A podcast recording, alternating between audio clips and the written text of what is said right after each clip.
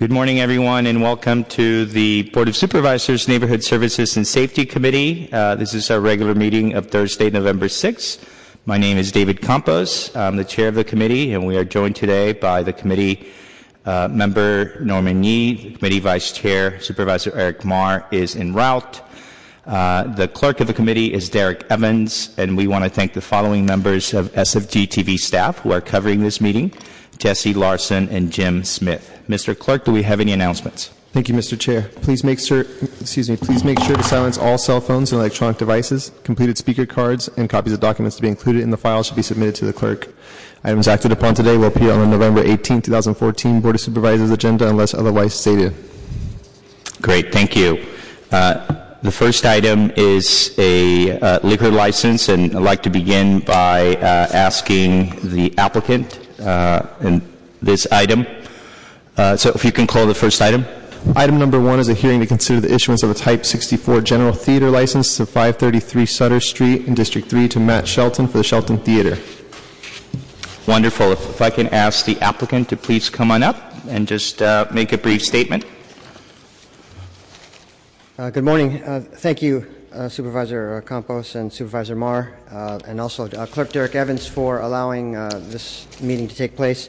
My name is Matt Shelton, and I run a small family arts organization. We've been here in the community since 1961. We've provided extraordinary training and theatrical productions to the community of San Francisco and beyond. Native Sons, we're directly responsible for training, or Danny Glover, Francis Ford Coppola, Terry Zweigoff, to name a few others. My recent student was Vernon Davis of the San Francisco 49ers. We put on productions since I steadily have been producing theatrical productions since 1993. The area that we established, that building at 533 Sutter Street, is become a cultural icon for the city of San Francisco. And I've currently hold a beer and wine license, and I wasn't aware that I could hold a general theater license because I was misinformed when I originally applied for my Type 42 license about 10 years ago. And I'd like to be able to provide professional concessions to my customers because we have dignitaries and cultural people from all over the world coming to the productions, and I'd like to give them a world-class professional service that that represents our fine city. Great, thank you very much. If you can just briefly say a little bit about any outreach that you've done in terms of this specific application. Yes, I am pretty well known in the neighborhood, and I've reached out to every neighbor in on the block, both sides, and received their endorsement from Hotel Rex across the street, the Hotel Cartwright, the UPS store, the Union Square wine and spirits liquor stores, just about every merchant on the block. Yeah. Great. Thank you very much. And I know that the district supervisor, this is in District 3 and Supervisor Chu's district, that he supported of this application. Unless we have any questions, why don't we now hear from our police department?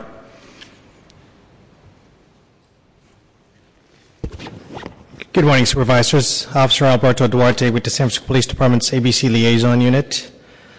And this is in regards to 533 Sutter Street, the Shelton Theater. Matt Shelton, on behalf of the Shelton Theater, has filed an application with the California Department of Alcoholic Beverage Control seeking a Type 64 on-sale general license for theaters. This original application will take over the current application, which is a Type 42, for which the board passed a resolution back in September 22, 2009. The change in the type will allow the Shelton Theater to serve distilled spirits aside from beer and wine, and none of the conditions originally placed back in 2009 will change.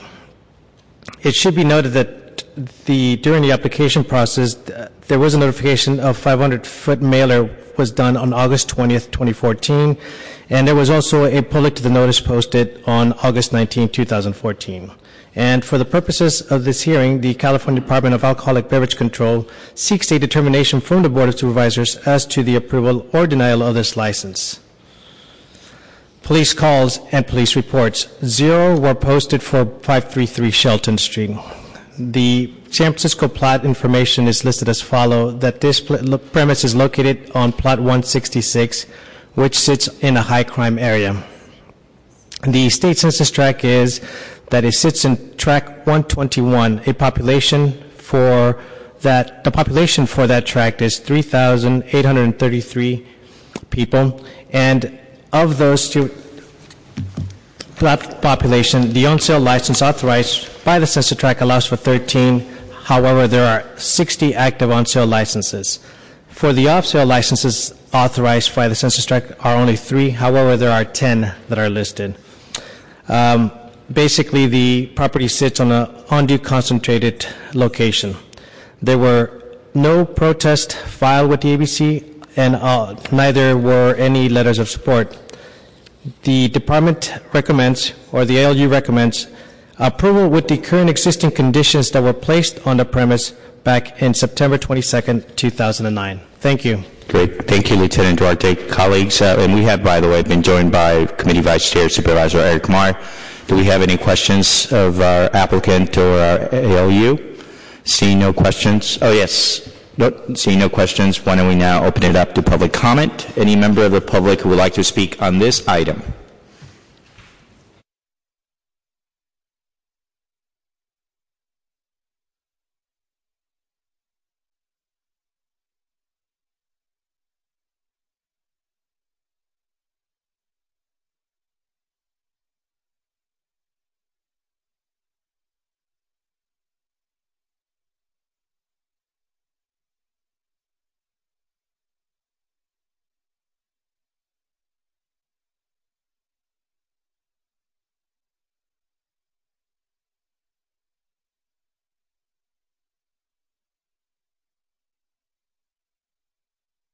Positive recommendation, and if we can take that without objection. Without objection. Thank you very much. Congratulations. And Mr. Clerk, do we want to take items 2 and 3 together? Or sure. So if we can call items 2 and 3 together. Thank you. Item number 2 is a resolution authorizing the fire department to donate an obsolete ambulance to the Emergency Medical Services Academy of the City College of San Francisco. Item number 3 is a resolution authorizing the fire department to donate 30 obsolete self-contained breathing apparatus to the City College of San Francisco. Great. Thank you very much. And we have Mike Corso. Yes. Good morning, Mr. Chair, fellow supervisors. Mark Corso, Fire Department, here to present the next 2 items, which are donations of obsolete fire department equipment to the City College of San Francisco for training purposes. CCSF has a fine EMS and fire training programs, and the department works very closely with them on a variety of training topics. This legislation would allow for the department to donate obsolete equipment to their training curriculum, self-contained breathing apparatus, breathing packs, and an ambulance. These items have no operational use for the department any longer. The department upgraded its breathing apparatus with a federal grant last year, and in addition, the ambulance has been retired by the city and the department due to its age and its usage, and is no longer operational on city streets. All the equipment donated will be used by CCSF strictly as training props, and are not in any emergency situation. And any liability for the equipment will be passed on to City College. Happy to answer any questions that you may have. Thank you very much, Supervisor Yee. Just a quick question. Absolutely. And yeah, I mean, of course, I'm going to be supportive of the city continuing to work with City College in terms of the partnership. I guess if the equipment's obsolete and they're going to train students using this equipment, are they actually training them on obsolete methods also? Not necessarily. It's more, for example, for the breathing packs, it's more to get used to the weight and have that as an operational impact. What that actually feels like, what it has. There's air bottles. They're going to be doing the replacement of it. It's not obsolete in the sense that no departments use it nationwide, but from the department's perspective, we've upgraded to the latest compliance of equipment and no longer need that in our operations. For the ambulance will be kind of stationed, and it will get the students familiar with how things are laid out in the ambulance. It's not in an actual driving capacity. Thank you. No problem. Thank you very much. Colleagues, any other comments or questions? Seeing none, thank you, Mr. Corso. Why don't we open it up to public comment on this item? Is there any public comment on this item? Go ahead.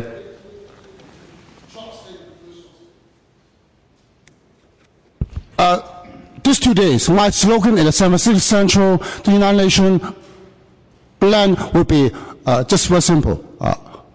Vacation style working, free for all, without the bloody form of pathway of pain and tragic things.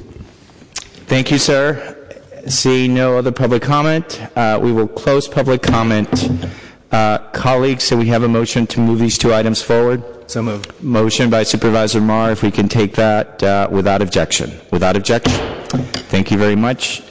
Now, Mr. Clerk, if you can please call our fourth and final item. Item number 4 is a resolution urging the successful resolution of negotiations between the San Francisco Unified School District and the United Educators of San Francisco to avoid a strike and an interruption of the education of San Francisco students. Great. And this is an item that was introduced by Supervisor Maher, and I was proud to be a co-sponsor. I know that it was also co-sponsored by Supervisors Cohen and Avalos. Supervisor Maher. Thank you. I wanted to especially thank my co-sponsors and thank representatives from the school district, our board president, Sandra Lee Fewer, and Myung Lee from the district, but also Ken Trey from United Educators of San Francisco for joining us today. This is a resolution that simply urges a resolution to the potential labor conflict that's going on within the school district with the teachers and paras within the district. I also wanted to say that as a former school board president, like Supervisor Yee, I definitely respect the autonomy of the school district and know that the city does not make decisions for the school district. It's the elected Board of Education and the superintendent and his staff that make decisions. But when there are issues of such importance with an impact on the city's economy, families and hardworking teachers and paras in the district, I think it's really important to weigh in to make sure that our voice is heard as a Board of Supervisors. I also know as a parent and as a former teacher that it's critical when there's difficult negotiations and a potential strike that entities like the board should do everything we can to urge common ground to come to a fair negotiated settlement. Also, I know, and the resolution states how important it is for the public to realize how few resources we get from the state and the federal government, and that our underfunded and unfunded school system needs much more support so that teachers and paras can be paid a fair wage with good benefits, and that programs in our district can flourish and be expanded as well. The state government really has hampered our San Francisco Unified School District, but positive things like the reauthorization of our Public Education Enrichment Fund, our Prop H, that I helped to write with others, but really Supervisor Ammiano's, or former Supervisor Ammiano and soon-to-be former Assemblyman Ammiano, really was the champion that put it on the ballot with a lot of us within the school district and a grassroots coalition to pass Prop H 10 years ago in 2004 with many of our education coalition there. So the overwhelming support on Tuesday is critical, and I'm very happy about that. But it's not enough, and I know that negotiations between the teachers and paras in the San Francisco Unified School District have been a challenge because of the lack of funding and the challenges faced by our board president, Commissioner Fewer, and Mr. Lee and Superintendent Carranza in balancing the lack of funding with supporting the needs in the school district. My goal for this is to bring parties together and to come up with a common ground so that we can have a school system that's not hampered by labor conflict as it's currently going on. With that, I know that Supervisor Yee has some important amendments to make to strengthen this resolution. Supervisor Yee. Thank you, Chair Campos.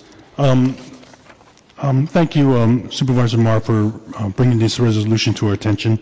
It's important because all three of us had relationships. Oh, yeah, our former legal counsel is sitting right here. Yeah, that's right, so, Supervisor Campos. So is it really appropriate that this resolution came to this committee?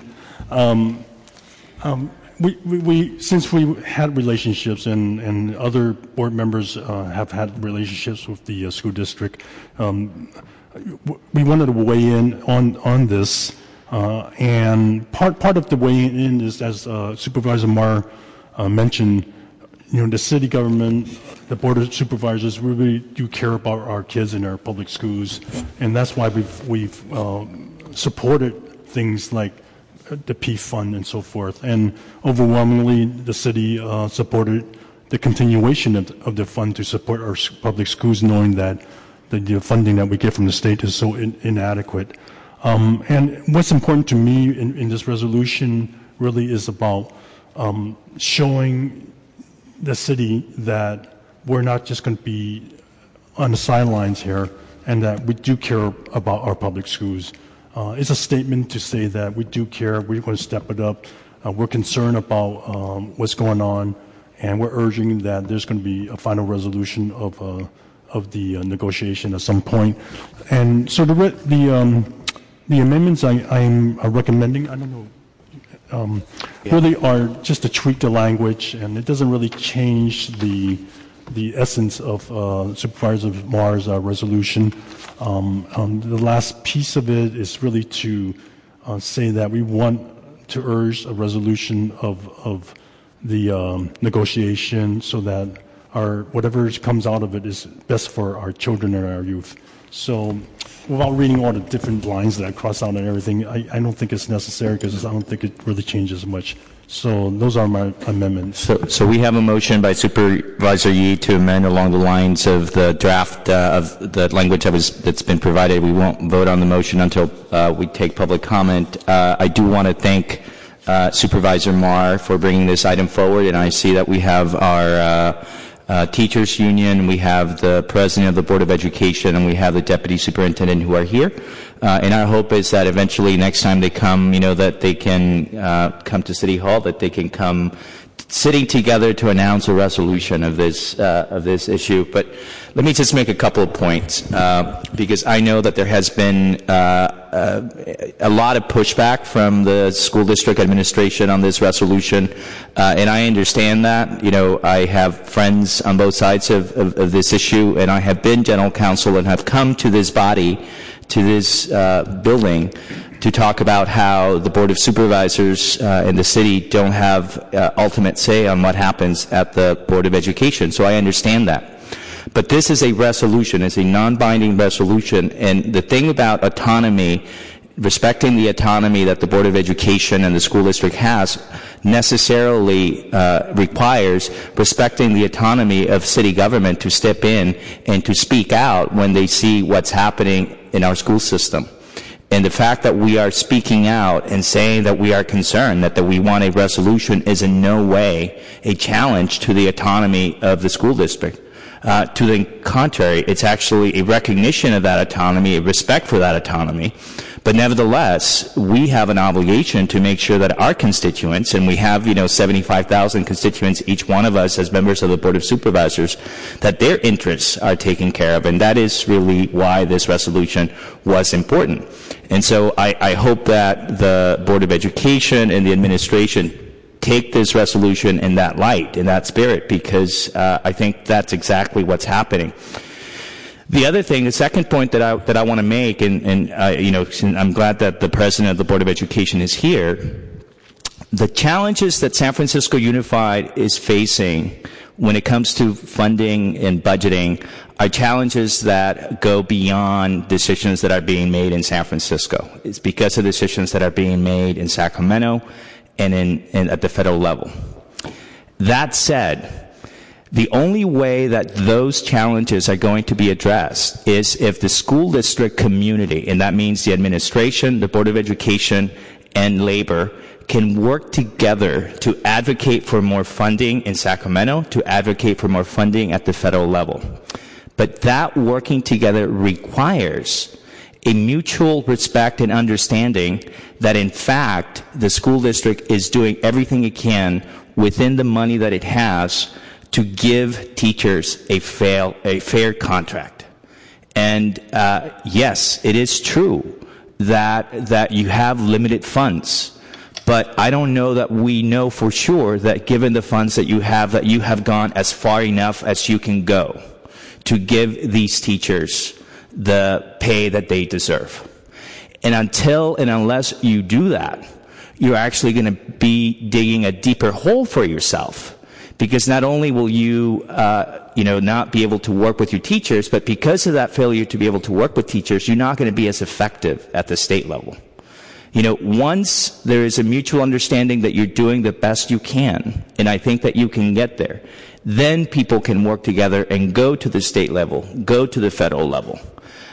You know, and I've been in negotiations myself, and I can tell you, and you know, there are people who know the numbers better than I do.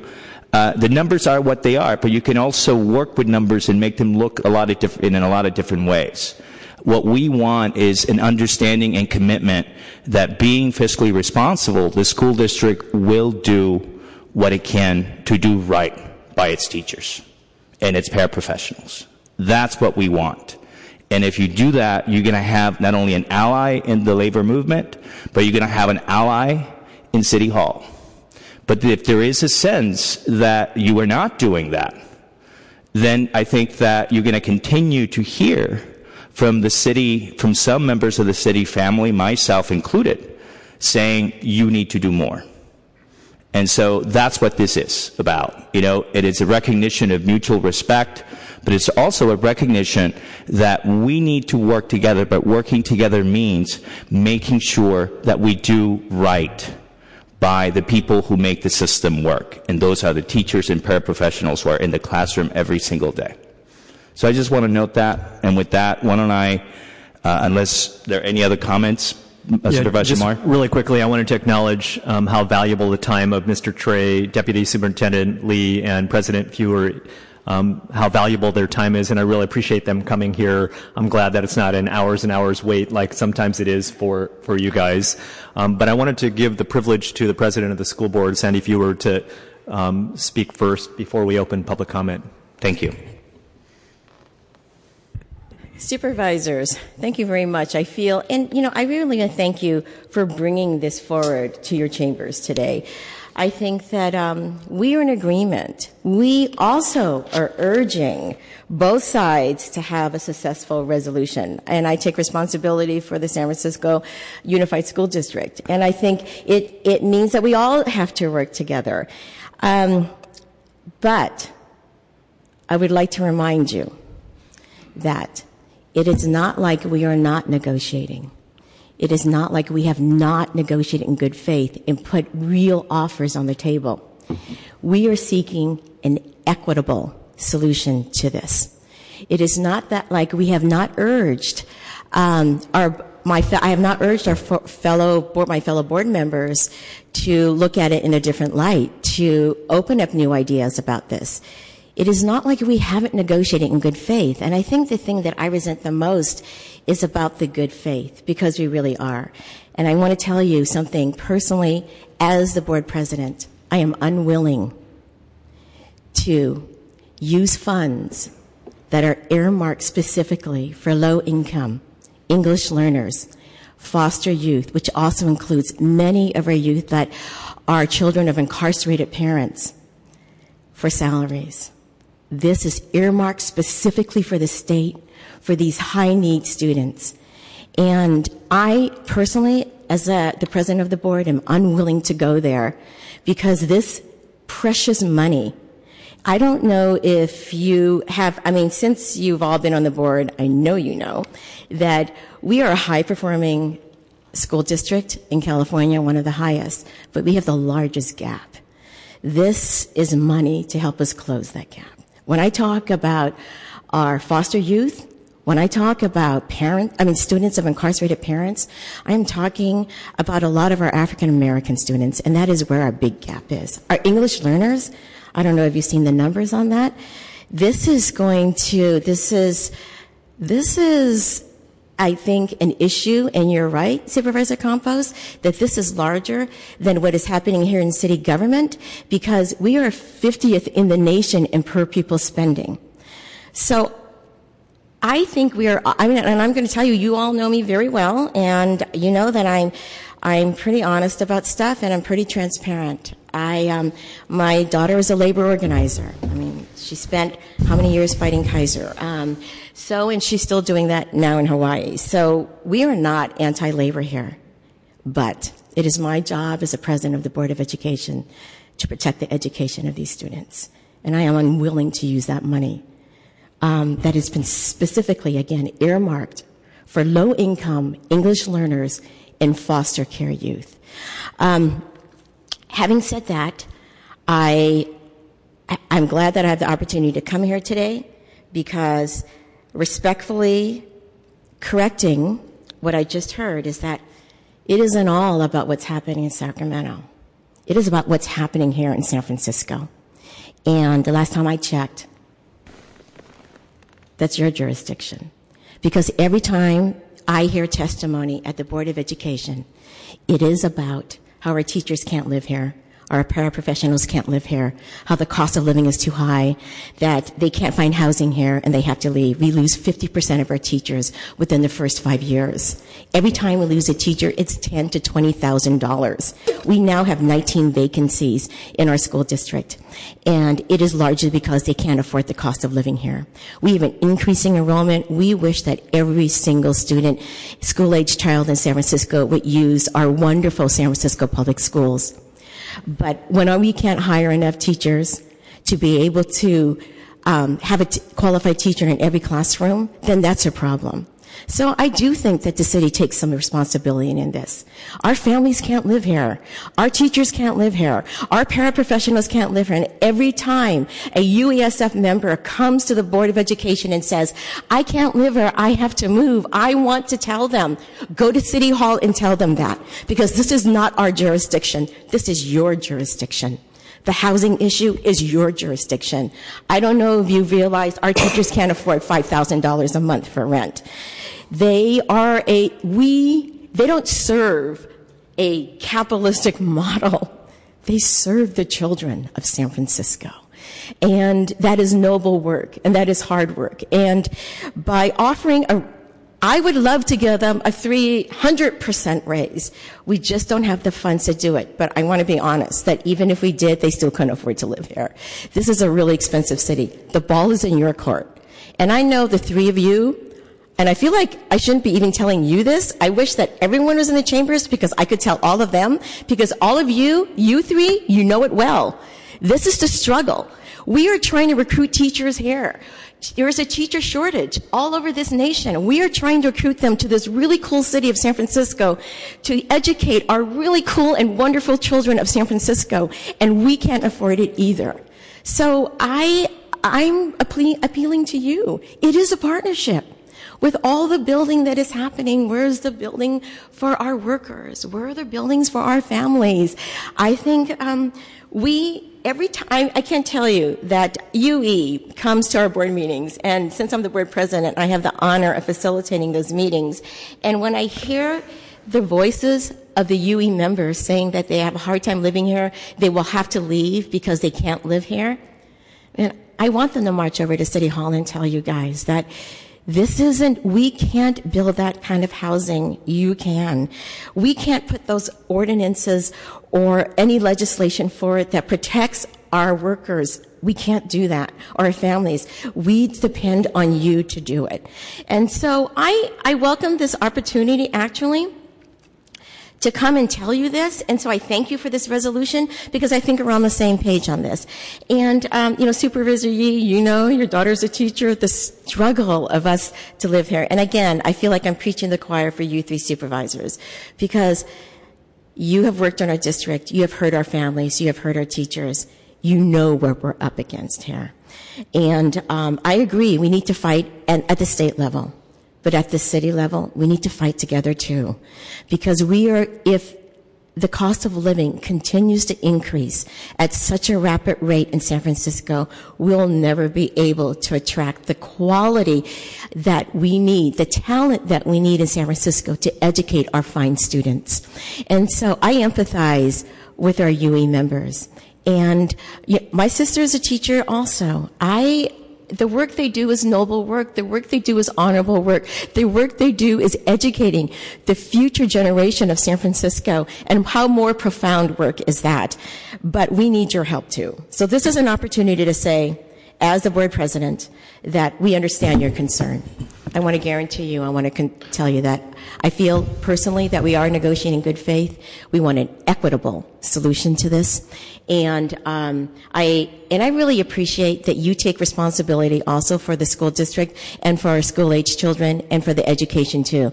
And that you've also invested many thousands of hours in your terms as officers of our city government to help protect our workers and also protect our students. As I once again say, I wish this was a full chamber so I could tell all of your colleagues how important this is and how the public school system of San Francisco is actually a part of the infrastructure of San Francisco that makes it so fabulous and why people stay here. It is because we have a high-performing school district, and it's part of the infrastructure for the future residents of San Francisco. In order to protect that, we need to have people here that can do the job and do it well and to keep them here. And so, as I said, this is a burden on us, too, that what is happening in this city. And as the board president, I take great responsibility again in protecting those funds that are earmarked for our most vulnerable students. And personally, myself, I will not go there. That is a population that has been underserved for way too long, and we have an opportunity to use some funds, and it is not a lot of funds. As you know, in this state, it is a minimal amount of funds to serve these students because they are so high need. I'm happy to address any questions that you might have. If I may just make a comment, yes, Supervisor. Because I appreciate you being here, and I know that we're going to hear from our Deputy Superintendent and also from UESF. I appreciate everything you said, and I agree with I think, the gist of what you said, and I do think that it's not just what happens at the state level, it's what's happening in San Francisco, and God knows that we have been fighting the issue of affordability. And to address the affordability crisis, the city has a role in providing housing and other things. You know, we have built 22,000 units, 1,200 of which, in the last few years, 1,200 of which are affordable, but not a single one of them is actually affordable to a teacher or paraprofessional. So the city has that responsibility where you can come in and address the issue of affordability and make the city more affordable for teachers and paraprofessionals is by giving them a fair contract and a fair salary.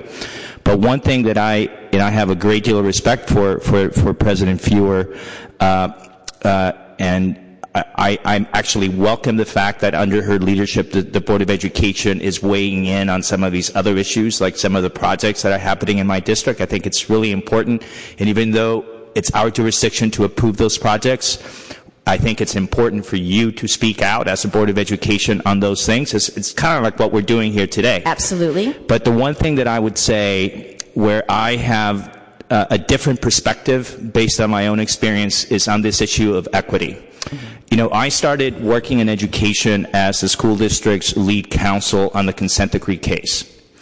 And I think that oftentimes there is a false dichotomy that's created between being equitable, meaning that you have to protect, you know, low-performing kids, kids of color, kids in high-need communities, versus giving teachers a fair wage. Mm-hmm. And I actually think that that's a false dichotomy.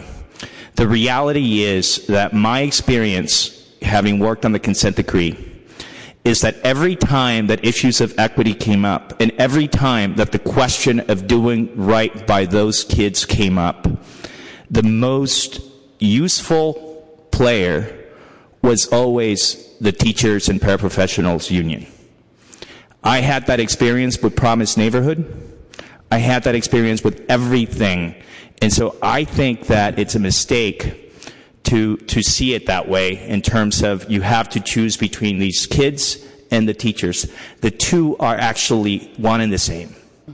Because these kids cannot perform without having quality teachers, and these quality teachers are not going to be here unless they actually are able to make a living wage. And so what I would say is this, that I believe that as we have done in the past, and we did this time and time again with the consent decree, without the court ever having to step in and mediate those issues, I think that you, as a school district, can work with this union to find a way of addressing that issue of equity in an equitable way for everyone, because I do believe that this union gets it. And so what I am saying here is that we as a city are here committed to helping you with that. And so I am optimistic. I am hopeful. Because I actually think that at the end of the day, we have the same goals, the same objectives, and we just have to figure out a creative way of getting there. And I know that we will. Yeah, thank you. I think because the funding formula has changed since you were our legal advisor, we have supplemental funds and concentration funds, and those are the funds that are specifically earmarked for foster youth. We can't even use them for other funds. Like, it's specifically earmarked for them.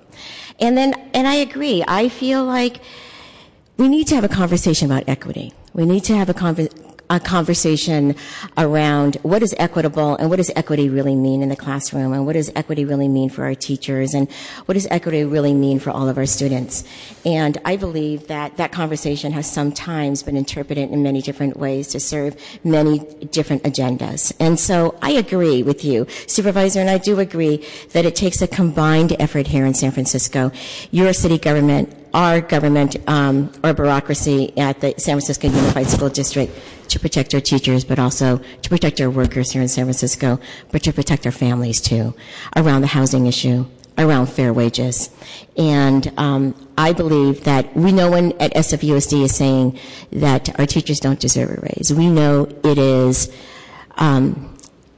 past time for a raise. And I think you have the commitment of the board that we want to give them a very good raise.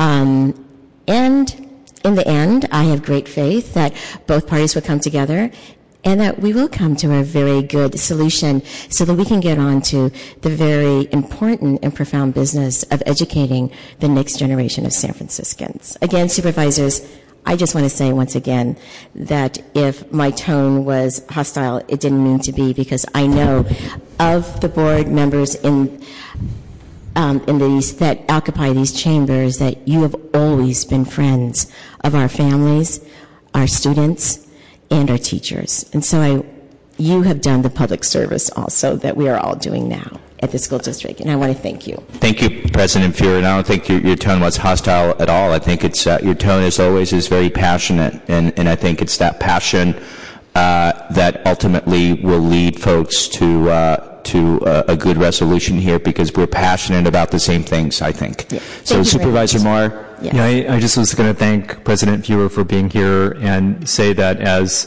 Supervisor Campos, I, Avalos, and Cohen drafted this, we were really trying very hard to prevent finger-pointing and defensiveness, and to try to bring everyone together for the common good of avoiding labor conflict.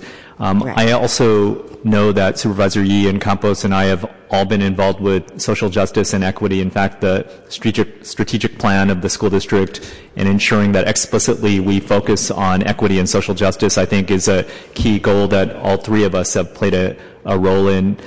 But I did want to say that I don't think it's an either-or as well. I think teachers and paras getting a fair wage really helps the most vulnerable families in the district, especially the paras. And I think that at times there's earmarked funding, at other times there are other pots of money that should be considered. And it's in no way telling you what to do, but not to look at things as either-ors, but to really pull everyone together, avoid finger-pointing and defensiveness as well.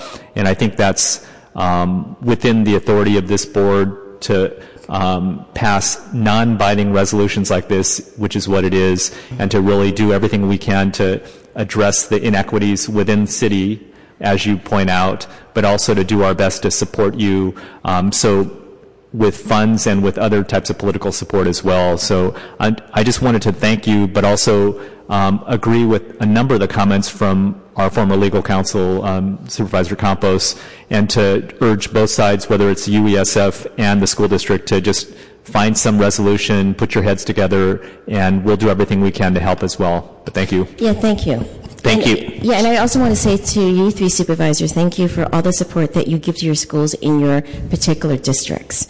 And and the way that you serve actually the students in your district. So I just want to say thank you very much on behalf of the Board of Education. President Fewer, I think that Supervisor Yee wanted to say something. Yes, Supervisor Yee. Real quickly, Ashley, I was saying your comments really are refreshing to me, to have somebody come here to talk about kids like this. Oh. No, I agree. Thank you. And yes, and Supervisor Yee, we're working really hard to get your daughter a really good raise, too. And by the way, I think that, labor organizing and working with workers, supporting workers is in the Fewer blood, because if anyone has seen President Fewer's daughter in action, they will see that you're not going to find a stronger champion for workers. Thank you, Supervisor Campos. Yes, and I am reminded quite frequently that we are fortunate in this country that organized labor sets a standard for a living wage. And I never forget that. Thank you very much. Thank you. Supervisor Maher, should we open it actually, I see the Deputy Superintendent, Myung Lee. Deputy Superintendent, you want to say anything? And Myung Lee has been serving the district for a very long time and has gone through this many, many times. And so we're very appreciative, Deputy Superintendent, that you're here. And, thank you for your time, and look forward to hearing from you. Yeah, it's like 15 years. It's coming up to 15 years, yes, I think. Right? Yes, Supervisor. I am in my 15th year, and one memorable experience in that is spending an all-nighter in this building related to a tough round of bargaining. I think Supervisor Maher and I had that experience in common.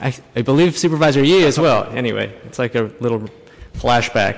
I did want to just speak briefly and thank you as well for the discussion this morning, and definitely feel a sense of optimism about the negotiations that we're engaged in. They're under the cloak of confidentiality because we are in a confidential mediation phase of our negotiations. We've been at the table for many months, and while I can't provide a lot of details, we are hopeful. We're very hopeful that things will be resolved and reach a good conclusion for all parties.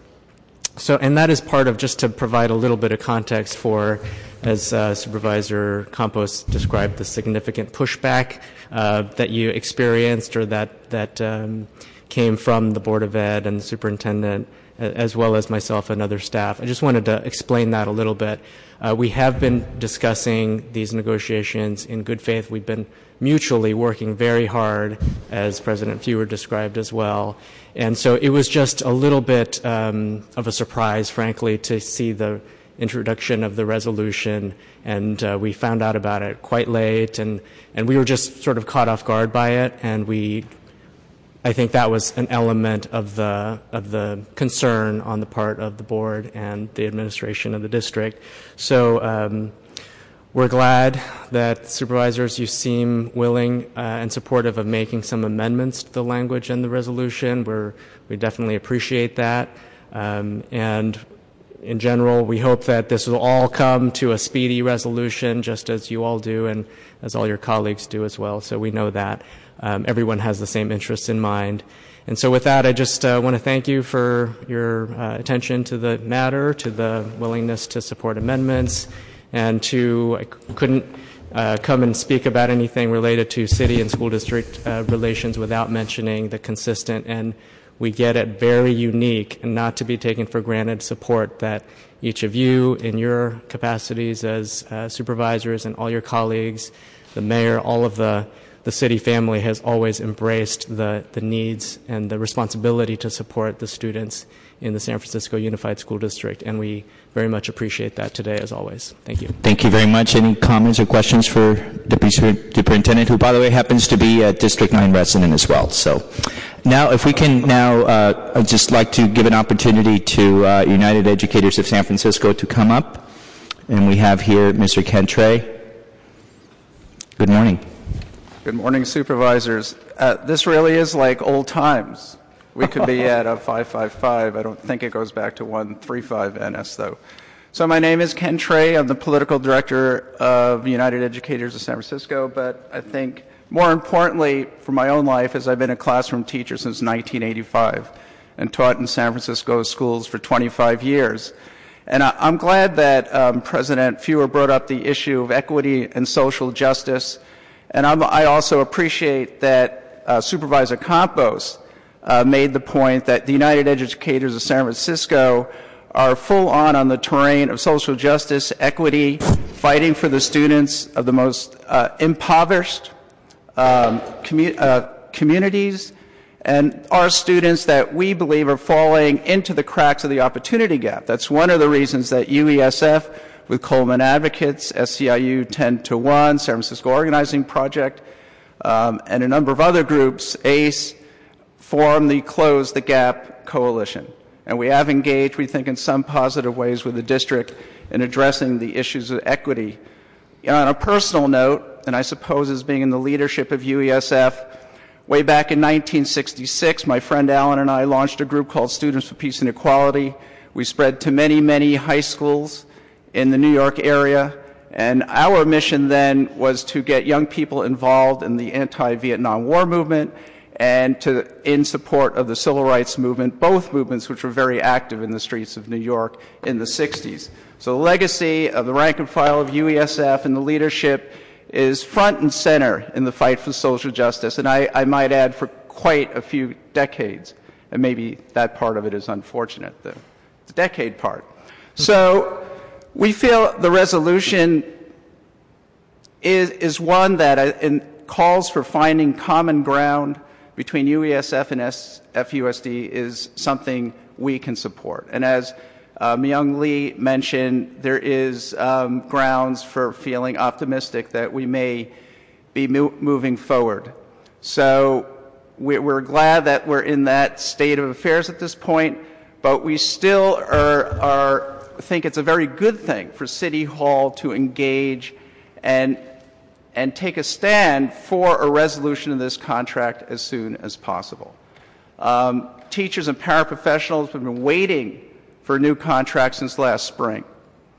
And it's not unusual for City Hall to step in, and I think maybe Mr. Lee mentioned is that the 2005-2006 negotiations, the mayor and City Hall helped us come to resolution. And by the way, that was after the second strike vote. So you may be aware in the UESF Constitution and bylaws it takes two strike votes. We're not at that point yet. Second strike vote may or may not happen, hopefully not, but in 2006 it did. Hundreds and hundreds of UESF members voted to strike, and at that point the city became more engaged and we resolved that dispute, I think, with a fair contract. Actually, I think I should add that Ed Harrington, our controller at the time, and Mayor Newsom were really central in helping with that, but I think that time is a good example of how City Hall and the school district can work together to resolve things. So yeah, and thank you for that. So just one other thing about social equity and the situation of our students of color, particularly African American, Latino, and Pacific Islander students, and the categorical funds under local control funding formula that are to make sure that they're the resources for those students to succeed.